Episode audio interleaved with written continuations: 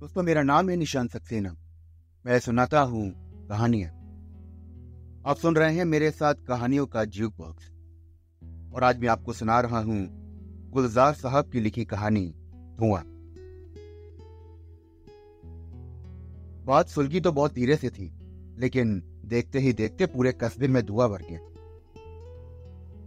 चौधरी की मौत सुबह चार बजे हुई थी।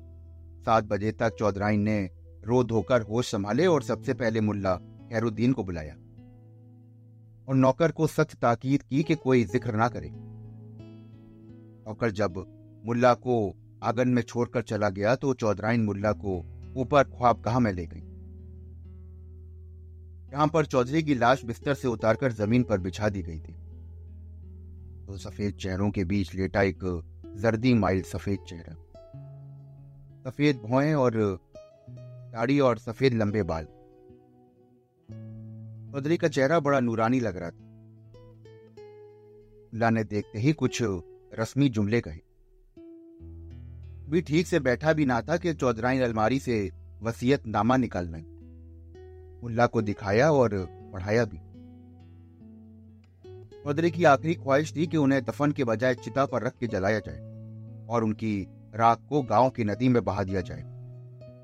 जो उनकी ज़मीन को सींचती है। खुल्ला पढ़ के चुप रहा। चौधरी के दीन मज़हब के लिए बड़े काम किए थे गाँव में। हिंदू मुसलमान को एक सा दान देते थे। गाँव में कच्ची मस्जिद को पक्की करवा दी थी। और तो और हिंदुओं के शमशान की इमारत भी पक्की करवाई थी।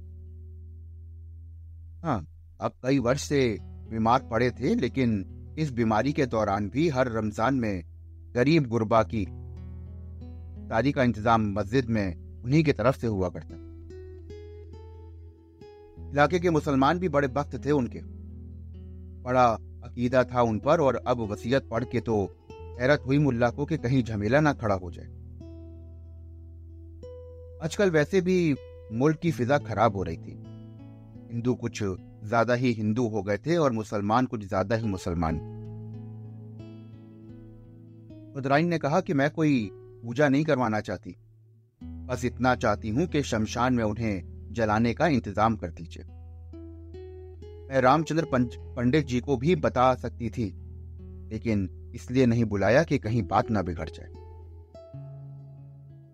बात बताने ही से बिगड़ गई जब मुल्ला खैरुद्दीन ने मसलहतन पंडित रामचंद्र को बुलाकर समझाया कि चौधरी को अपने शमशान में जलाने की इजाज़त ना देना, वरना हो सकता है कि इलाके के मुसलमान बवाल खड़ा कर दे। आखिर चौधरी आम आदमी तो नहीं था। और से लोग बहुत तरह से उनसे जुड़े हुए थे। रामचंद्र ने भी यकीन दिलाया कि वो किसी तरह की शर अंग्रेज़ी अपने इलाके में नहीं चाहते। इससे पहले के बाद फैले वो भी अपनी तरफ़ से मखसूस लोगों को समझा देंगे। बात तो सुलग गई। धीरे धीरे आग भी पकड़ने लगी। सवाल चौधरी और चौधराइन का नहीं है। सवाल ईदों का है। सारी कौम, सारी कम्युनिस्ट और मज़हब का है। एक चौधराइन की हिम्मत कैसे हुई कि अपने शौहर को दफन करने की बजाय जलाने पर तैयार हो गई? क्या वो इस्लाम के आइन नहीं जानती? लोगों ने चौधराइन से मिलने की भी जिद की। चौधराइन ने बड़े धीरे से कहा, क्यों? ऐसी उनकी ख्वाहिश थी। मिट्टी ही तो है, जला दो या दफन कर दो। जलाने से उनकी रूह को तकसीम मिले तो आपको एतराज़ हो सकता है क्या? और इधर एक साहब बहुत ज़्यादा तैश में आ गए। बोले कि, उन्हें जलाकर क्या आपको तकसीम होगी? इनका जवाब, सिर्फ़ जी, हाथ। लेकिन चढ़ते चढ़ते चौधराइन की बेचैनी बढ़ने लगी।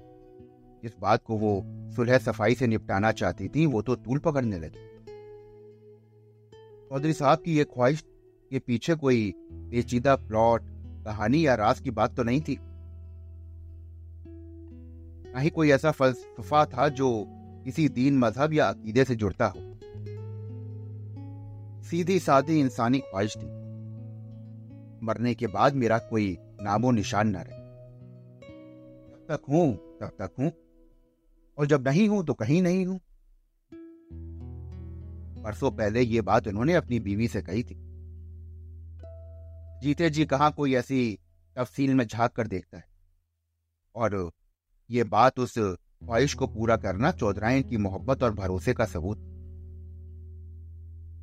ये क्या कि आदमी आँख से उछल हुआ और आप तमाम उहदो, पैमान भूल गए।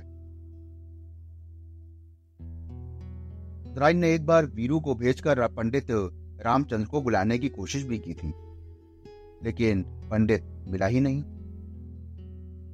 बस उसके चौकीदार ने कह दिया कि, देखो भाई हम जलाने से पहले मंत्र पढ़ के चौधरी को तिलक ज़रूर लगाएँगे। सुनकर वो बोला, अरे भाई, जो मर चुका है उसका धर्म कैसे बदलेगा? सुन के तो चौकीदार अलग गुस्से में आ गया बोला, तुम ज़्यादा बहस तो करो नहीं। ये हो नहीं सकता कि गीता के श्लोक पढ़े बगैर हम किसी को मुखाग्नि देते हैं। ऐसा ना करेंगे तो आत्मा हम सबको सताएगी। अरे, तुम्हें भी सताएगी और हमें भी सताएगी। किरकार चौधरी साहब के हमारे ऊपर इतने एहसान हैं। हम उसके आत्मा के साथ ऐसा नहीं कर सकते। सुनकर वीरू लौट वीरू जब पंडित जी के घर से निकल रहा था तो पन्ना ने देखा और पन्ना ने जाकर ये खबर मस्जिद में दे दी। अब वो आग जो घुट घुट कर ठंडी हो रही थी, फिर से भड़क उठी। चार पाँच मोतबिर मुसलमानों ने तो अपना कतई फैसला भी सुना दिया। पर चौधरी के बहुत एहसान थे, वो उनकी रूह को भटकने नहीं देंगे। मस्जिद के पिछवाड़े वाले कब्रिस्तान में कब्र खोदने का हुक्म भी दे दिया गया। शाम होते होते कुछ लोग फिर हवेली पर आ गए। उन्होंने फैसला किया कि चौधराइन को डरा धमकाकर चौधरी की वसीयतनामा हासिल कर कर उसे जला दिया जाए। और जब वसीयतनामा ही नहीं रहेगा तो बुढ़िया क्या कर लेगी?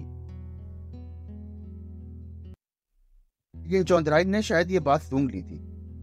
वसीयतनामा तो उसने कहीं छुपा दिया था। और जब लोगों ने उसे डराने धमकाने की कोशिश करी तो उन्होंने कह दिया मुल्ला खैरुद्दीन से पूछ लो उन्होंने देखी है वसीयत और पढ़ी भी है पूरी। लेकिन यहाँ तो बात कचहरी तक पहुँच गई थी। और बात कचहरी तक जाती तो ये भी वादे होगी कि हो सकता है कि चौधराइन शहर से अपने वकील को और पुलिस को बुला ले। पुलिस को बुलाकर उनकी हाजिरी में अपने इरादे पर अमल कर ले। और क्या पता कि वो तक उन्हें बुला भी चुकी। अपना शौहर की लाश बर्फ़ की सिल्लों पर रखकर खुद को ऐसे इतना एतमादी से बात कर सकती। रात के वक्त खबरें अफवाहों की रफ्तार से उड़ती। किसी ने कहा कि एक घोड़ा सवार अभी अभी शहर की तरफ़ जाते हुए देखा गया घुड़सवार के सर और मुँह साफे से ढका हुआ था और वो चौधरी की हवेली से ही आ रहा था। एक ने तो चौधरी के सबल से निकलते हुए भी देख लिया था। आदू का कहना था कि उसने हवेली के पीछे में सिर्फ़ लकड़ियाँ काटने की आवाज़ ही नहीं सुनी, बल्कि पेड़ गिराने, गिराते हुए भी देखा है। यकीनन के ये चौधराइन हाथे में चिता लगवाने का इंतज़ाम कर रही है। अल्लू जो इतनी देर से शांत बैठा हुआ था, उसका तो जैसे एकदम खून खोल उठा।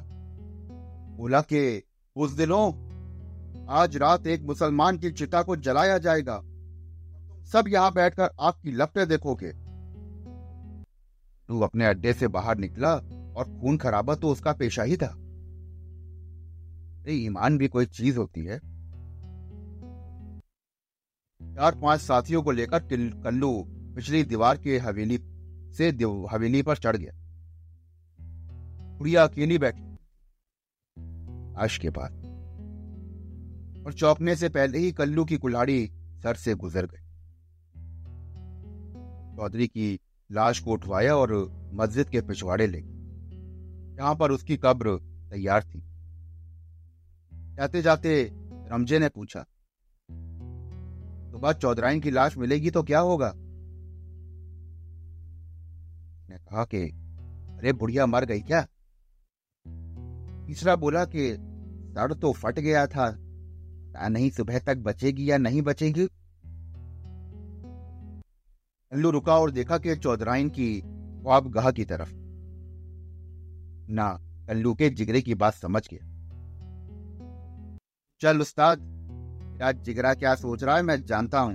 अरे, सब इंतज़ाम हो जाएगा। कल्लू निकल गया कब्रिस्तान की तरफ़। आज जब चौधरी की ख्वाब गाह से आसमान छूती लपटें निकल रही थीं तो सारा कस्बा धुएँ से भरा हुआ था। ज़िंदा जला दिए गए थे और मुर्दे दफन हो चुके। दोस्तों, आप अभी सुन रहे थे मेरे साथ गुलजार साहब की लिखी कहानी धुआँ। आशा करता हूँ कि आपको यह कहानी बेहद पसंद आई हो। अगर आप और भी कहानियाँ सुनना चाहते हैं तो मेरे साथ जुड़े रहिए। चैनल को फॉलो करिए और स्टार रेटिंग देना, बिल्कुल मत। फिर मिलता हूँ आपसे एक और कहानी के साथ। और आपको ये कहानियाँ कैसी लग रही हैं, हमें ज़रूर बताएँ।